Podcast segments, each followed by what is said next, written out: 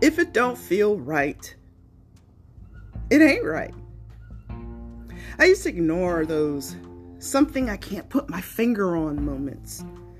I used to feel bad for them and would try to force myself to friend people, knowing damn well they don't like me at all. They, they couldn't stand me as much as I couldn't stand myself. But they sugarcoated, and I was a naive chick.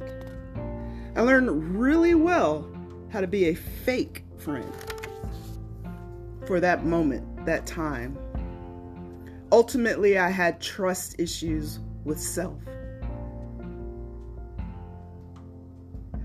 Because I always knew, damn it, I knew it.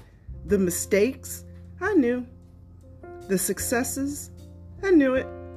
I knew it all before it happened. I look back and see it all. I lacked trust in self. I had applied others' opinions. It is really crazy what we do to ourselves and then blame others.